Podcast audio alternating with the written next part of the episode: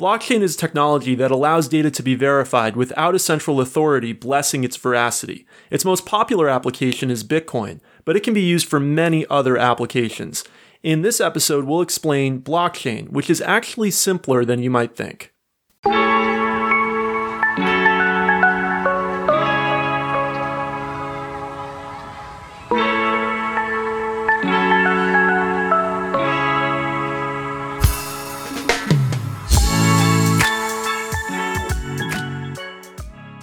Welcome to Kopec Explains Software, the podcast where we make computing intelligible. Today we're talking about blockchain, which is more than just Bitcoin. It's actually a pretty impressive and important technology. Let's start with why is it even called blockchain? When we're working with a blockchain, we're working with a bunch of data that's linked together and split up into pieces. For those of you that come from a computer science background, think about a linked list. So let's break it down block and chain. The block is each of the pieces of data. The reason we're using the word chain is because the pieces of data are linked together. Now, how those pieces of data are linked together is going to be the most important thing for you to understand as we go through this episode. That sounds pretty simple. What's special about the way that these blocks are linked? What's special about a blockchain is we can verify that both the blocks and the links, the chain so to speak, are authentic. How do we do that? Well, now we have to get into something more complicated. We need to get into what a hash function is, and specifically a cryptographically secure hash function. Now, we've talked a bit about cryptography on a prior episode called What is Encryption, which I'll link to in the show notes.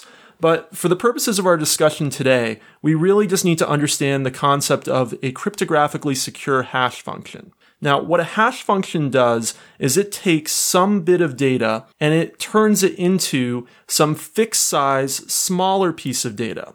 So for example, if I have a hash function that always returns 128 bytes, even if I give it a 3 megabyte MP3 file or I give it a 1 gigabyte movie file, it's going to give me 128 bytes back. What's important about a hash function is that it gives me a fairly, especially for a cryptographically secure hash function, is that it gives me a fairly unique value, as unique as possible, for every piece of data that is provided to it.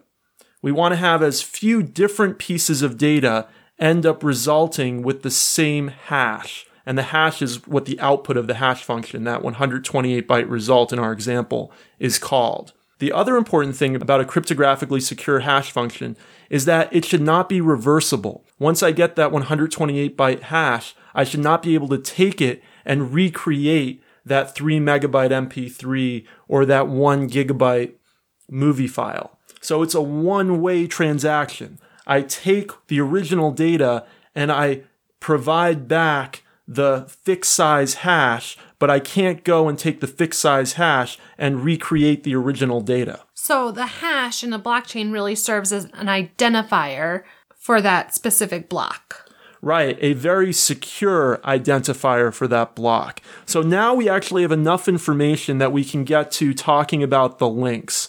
So when I go from one block to the next block, what I do is I use that cryptographically secure hash function to create a hash of the prior block. The reason this is important is that remember, each of the results of that hash function, those hashes, are unique. So if anything changed within the prior block, it would produce a different hash result. And then I can quickly verify as somebody who is just coming across this blockchain for the first time that each of the links is valid because I can check to see that the hash is really the result of the prior data. If somebody went and changed any of the data in one of the prior blocks, it would change the hash, and therefore it would change the hash which appears in the next block and is referring back to the prior block. So the whole blockchain, for example, could become invalid if somebody went and tried to change the data in one of the early blocks. Then all of the subsequent hashes would no longer evaluate to the same thing. So what this means is when we have a blockchain, somebody can go and verify its authenticity or at least verify that all the links are correct and all the hashes are correct without having somebody actually say to them, hey, all of this is correct. And most blockchains are distributed. So there are multiple copies of the blockchain floating out there on different machines. And so if one person goes and tampers with one and starts changing uh, some of the data, another person or another machine really that has the blockchain can go and see, well, hey, now those hashes no longer make sense. When I recalculate those hashes, they don't match with the blockchain that I have. Therefore, these are probably tampers, probably somebody going and making modifications. So, does that mean that no one can ever change the blockchain? Well, actually, the blockchain can change. Somebody could go and modify it. It's just that everyone else would quickly realize that they did that. And so we would know that that was an invalid change because other people have copies of the blockchain and can verify that these changes that have been made on this other copy no longer match the hashes. And so it makes it pretty tamper resistant. Now, you might wonder then how do we get new data? Well, you can add new blocks to the end of the blockchain. You might have realized by now that all of the blocks in the blockchain are in order. They're in a chronological order, basically, because as they get added, they get added with the calculation of the hash of one prior block. So you can add a new one to a new block that is to the end of the chain. What's difficult and where this gets a lot more complicated is how do we decide what is a valid new block? Who gets to add a new block to the blockchain? Who gets to make that decision? And that is where we go from the base technology of blockchain to a more sophisticated technology that includes blockchain, that blockchain is just a subset of, like Bitcoin. Bitcoin has advanced algorithms for reaching a consensus on what is a valid new block to add to the chain. But that goes beyond just the base idea of blockchain. So the base idea of blockchain is what we described before, and it is at the core of Bitcoin. But Bitcoin also includes so much more. But we can use this base idea of blockchain for other applications beyond just Bitcoin. Like what? I think one of the most interesting applications of blockchain is in the supply chain. So, how do we verify that as a good moves from a seller to a receiver, maybe it's a middle person who then actually sells it to somebody else, that it is actually the authentic good?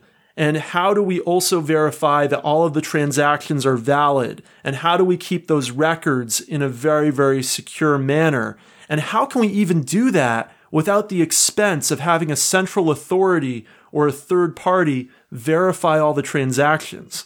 Blockchain can make that possible. Let's talk about an example. Okay, so let's say that you bought a Picasso painting from Christie's auction house. And let's say you bought it for a million dollars. And I, I don't really know if Picassos go for a million. I think they probably go for a lot more than that. But let's just say you bought it. Okay. And then you sold it to me later on. Let's talk about how the blockchain might work here.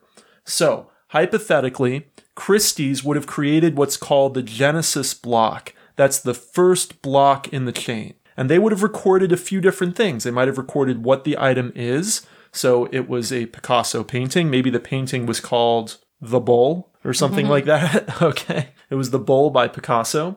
And it has, so it has a little information about, you know, actual data, actual data about the painting. And then it also has a timestamp, which would be when maybe they started the blockchain. Okay. And when they created this first block, it has this, this time and date of when it was created. And then they also have some kind of signatures, you know, really that you can authenticate and say, this is really Christie's who created this initial Genesis block. And then what happens is you buy it from them. So you're actually going to be adding a new block to the chain. And your block to the chain is going to include a timestamp when you bought it. Maybe it'll also include some data such as how much you paid for it. Maybe you paid that million dollars for it.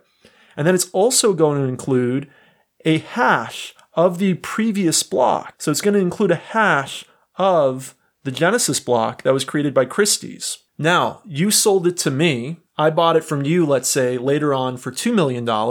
We added then another block to the chain My block now includes, again, some kind of signature of me. And by the way, I don't know if I mentioned that your block contains a signature of you, so we can verify that it was really you that owned it. So some um, identifiable verification that it was really you.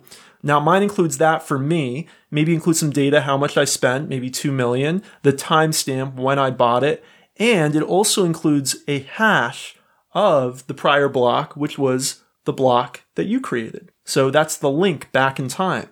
So now we have two backlinks going all the way back to the Genesis block that Christie's created. Now, why is this interesting? Now, if I now want to sell the Picasso, other people want to buy it from me. They want to know that I really own the real Picasso. First of all, am I the real owner? That's number one. And number two, is it the real thing?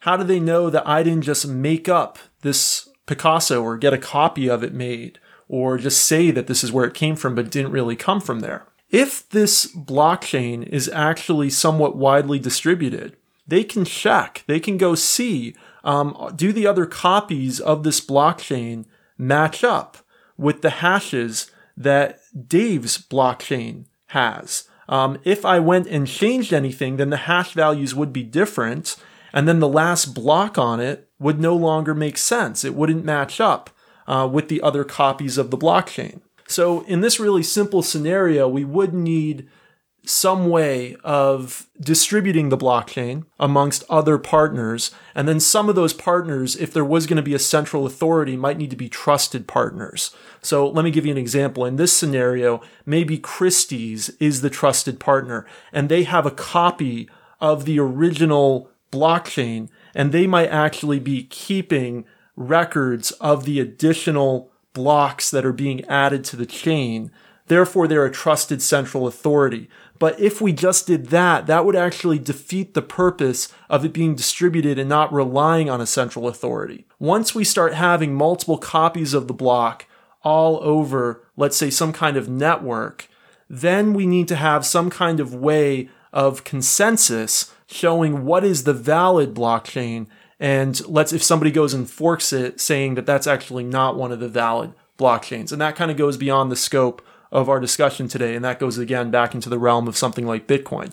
But you could see how if we had this, it would be useful to be able to know that I really am the owner of the painting right now. And these really are all of the prior transactions that went on that link it all the way back through all the owners back to the original seller, Christie's. Would certainly help with art fraud. Right, absolutely. So, what gets complicated here again is how we actually go and distribute the different blockchains. How do we come into consensus? And there are multiple different schemes for this. Bitcoin has one particular way of coming to consensus uh, of how we verify that we have new valid blocks. And that's really beyond just the base technology of blockchain. And Christie's might choose to go with a non distributed methodology. They might actually say, you know what, people trust Christie's and we're going to be the centralized authority that um, maintains the validity of the blockchain. Um, that is then a little bit of a different scenario in that you don't need such an advanced algorithm for coming to consensus on what is a valid new addition to the chain and what is not, and what's really the valid chain. Uh, you instead just need to rely on that you trust this one authority, which is Christie's in this instance. And so the pros and cons of that are that the pro is that it's a lot simpler. Okay. It actually requires a lot fewer machines and it requires a much less sophisticated algorithm.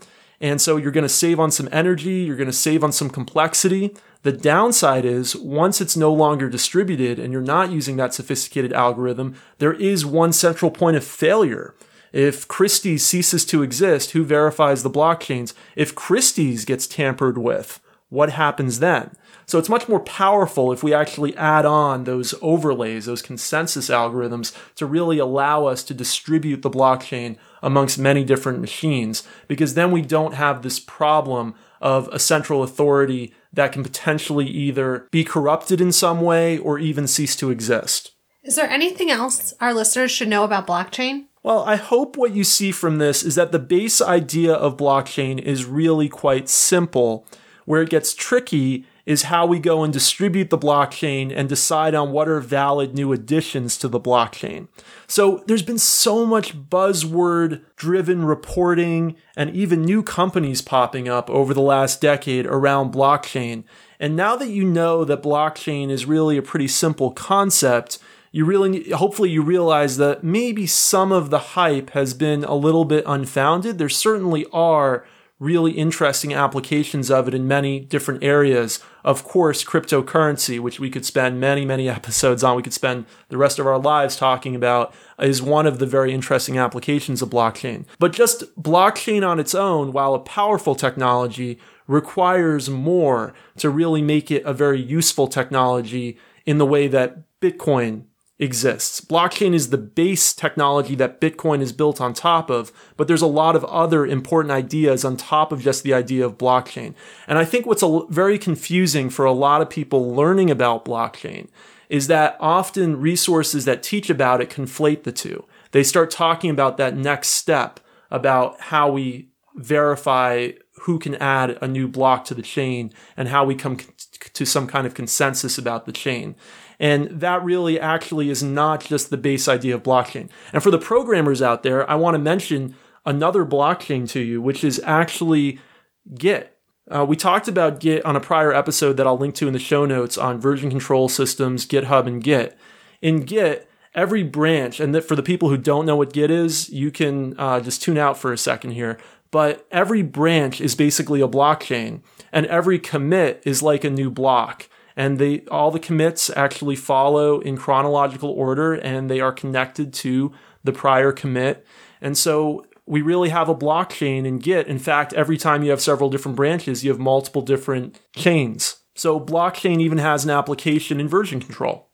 All right, thanks for listening to us this week. Rebecca, how can people get in touch with us on Twitter? We're at Kopec Explains, K O P E C E X P L A I N S. Thanks for listening, and we'll talk to you in two weeks. Bye.